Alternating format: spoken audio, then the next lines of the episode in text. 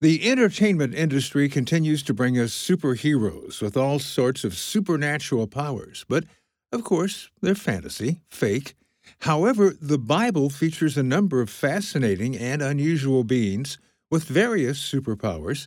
They're very much real. Hi, I'm Richard Hunt.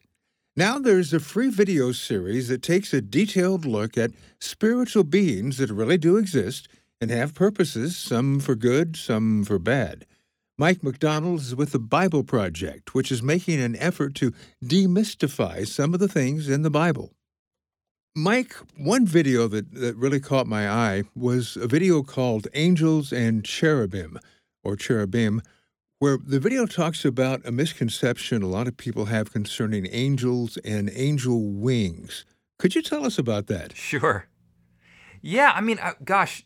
You know, Rich, when you think of angels just in our media perspective, what do you think about? I mean, I know for me, I think, gosh, all the way from like a little baby with wings to the, you know, paintings of Michael, the archangel, or you know, Gabriel and these fantastical kind of pictures with them with wings. And, you know, when we dive into the Bible, we realize that actually angels, from a biblical sense, don't have wings. And so I just remember me being so taken back by that reality of like, gosh, what things have I learned through just, you know, media and through movies and through things that I just almost take for granted as being what the Bible is saying. And so we try to just make explainer videos that help people like myself grow and understand how to actually read the Bible in that way. So we don't have chubby little baby-looking angels? No, I mean, I guess they're, you know, the video that we're talking about is about cherubim and angels, and cherubim are these like almost like animal mashups, these guardians of you know, God's space. You know, the first time we see them, the ones that do have wings, the cherubim, is outside the Garden of Eden, and then, you know, on top of the Ark of the Covenant, and you know, in front of the temple, and you know, those are the places when we see angels and when humans interact with angels from a biblical sense, they actually really look like us. You know, maybe a little more interesting or fantastic, but they really just, you know, people mistake them for humans all the time. And when you think of like the angel that approached Mary, you know, at the tomb, or the one that would, you know, be there kind of being a part of rescuing Peter in jail, and just so many different, you know, things that we see throughout the Bible, angels are really, really like us. Now, I'm not going to exact quote the Bible here because I'm not that good, but isn't there a... Yeah, well, me neither. All right, we're good then. Isn't there a scripture about you may have entertained angels without knowing it? Sure, yeah. I mean, that's a very good point. I think that's... you know, if angels had these huge wings and looked like that, I'd definitely know that I interacted with an angel if I came across one. But because they are, you know, again, often mistaken for humans, it would make sense that with that scripture, you know, that you might have actually interacted with an angel and not known it, because they very much are like us in that sense. So looking at the entertainment world, there have always, at least, you know, for decades been... There's always been a lot of interest in, you know, people with superpowers, you know, Superman and you know, whatever the current present one that comes out of Hollywood is.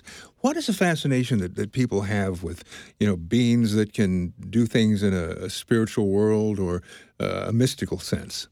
Oh, man, that's a great question. You know, I think we're often fascinated by the things that we can't understand. I do think there is... a belief that there is something so much more than what we kind of interact with. I think, I know globally, I feel like I experience this, you know, with people that really do feel like they're interacting with things that are otherworldly, at least in our own sense. And so I think those stories and those realities make their way around, and it kind of fills up our imagination and understanding.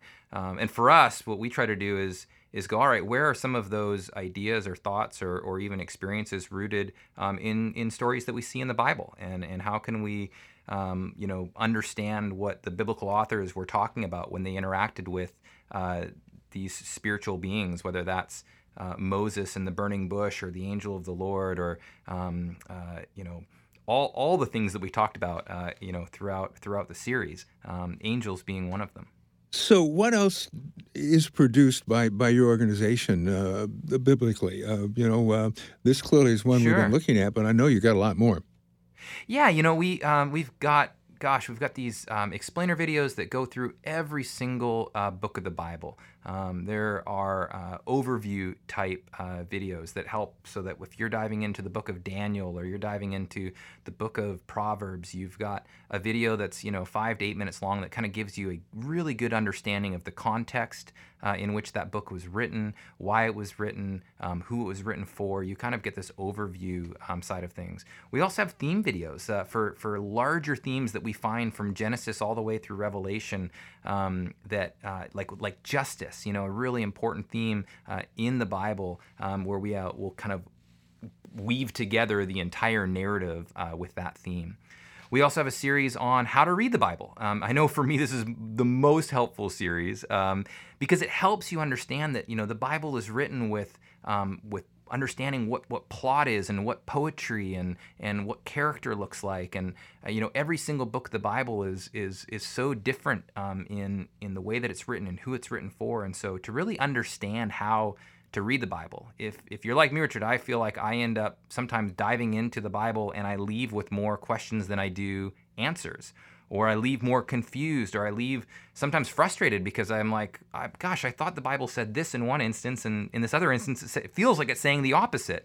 And to help make sense of that, we've wanted to kind of create these explainer videos to help people not be scared of that, and actually go in and figure out how can I actually read and understand and make sense of this thing that I know I want to engage with and I know I want to read.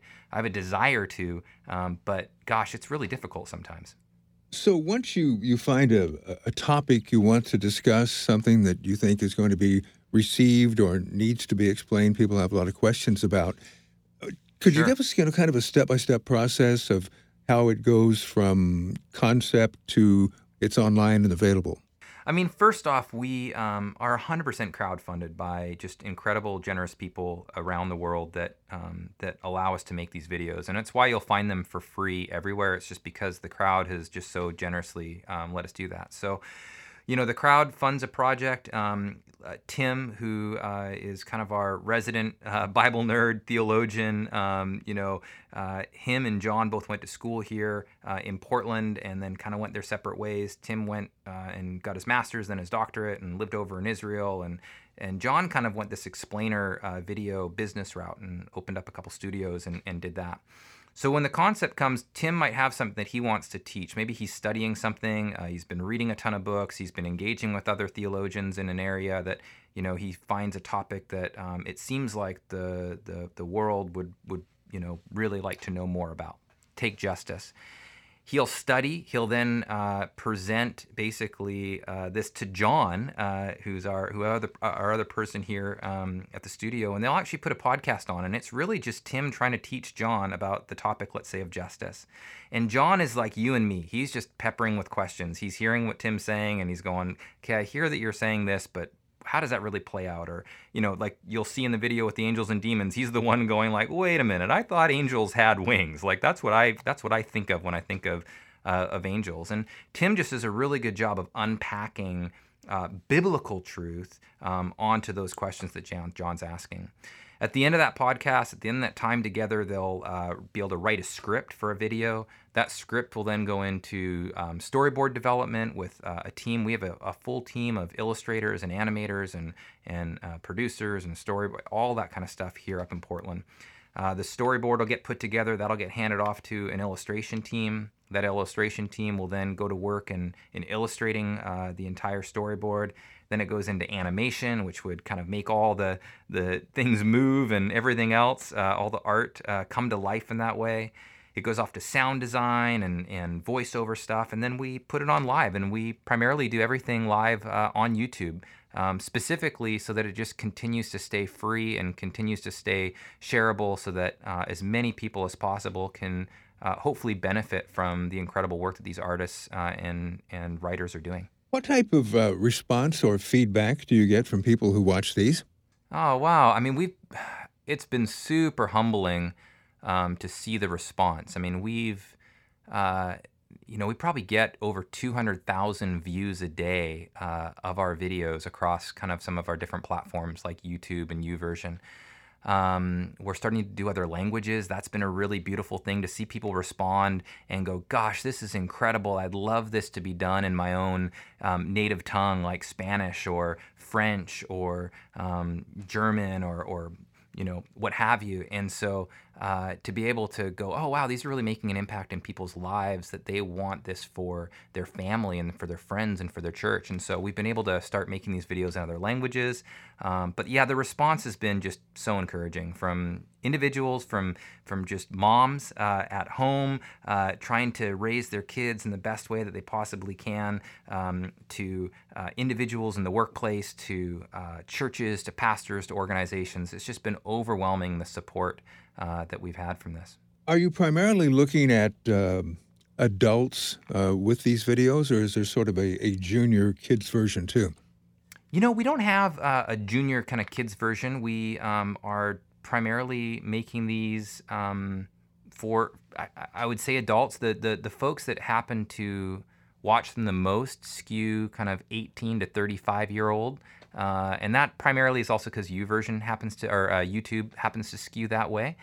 But we've also got kids that watch these videos in their children's ministry at church. And we've got parents that are walking their kids through a Bible reading plan and using the videos to help understand what they are reading. And so we're definitely seeing kids engage with these videos. They're visual, they're engaging, they help with that for sure. So absolutely, we get kind of emails and calls all the time from parents going, this is helping me out so much with my kids, but also so much for their own lives and helping them learn and engage in the scriptures in that way. Do you sense a growing interest in culture, at least a desire to understand the Bible better? What I sense from talking to people is that desire is there, just the ability or the knowledge of how to actually engage it. I the more and more that I just talk with even those that are outside the church, there is still a deep desire to understand who they are, why they're the way that they are, you know, what the purpose is for them, you know, in life.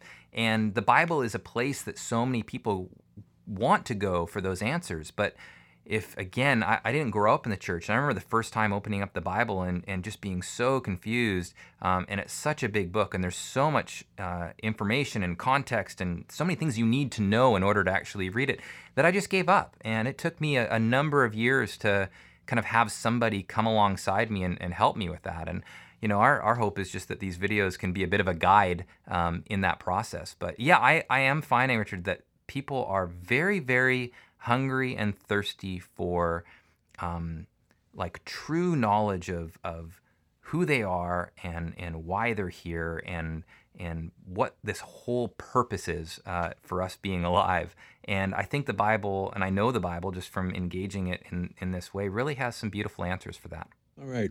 If someone would like specifically more information about your project, your ministry, where should they go? Yeah, the easiest, I mean, you can go to thebibleproject.com. You can also look for us on YouTube and just look up The Bible Project, and we've got over 140 videos on that YouTube channel. You can follow us on Instagram or any of those places, but really YouTube is the best way to kind of see everything, and we usually put out a new video every 3 weeks onto that channel. All right. Mike McDonald, we appreciate your talking with us. It's been a pleasure. Thank you so much. It's an honor to get to share with you today.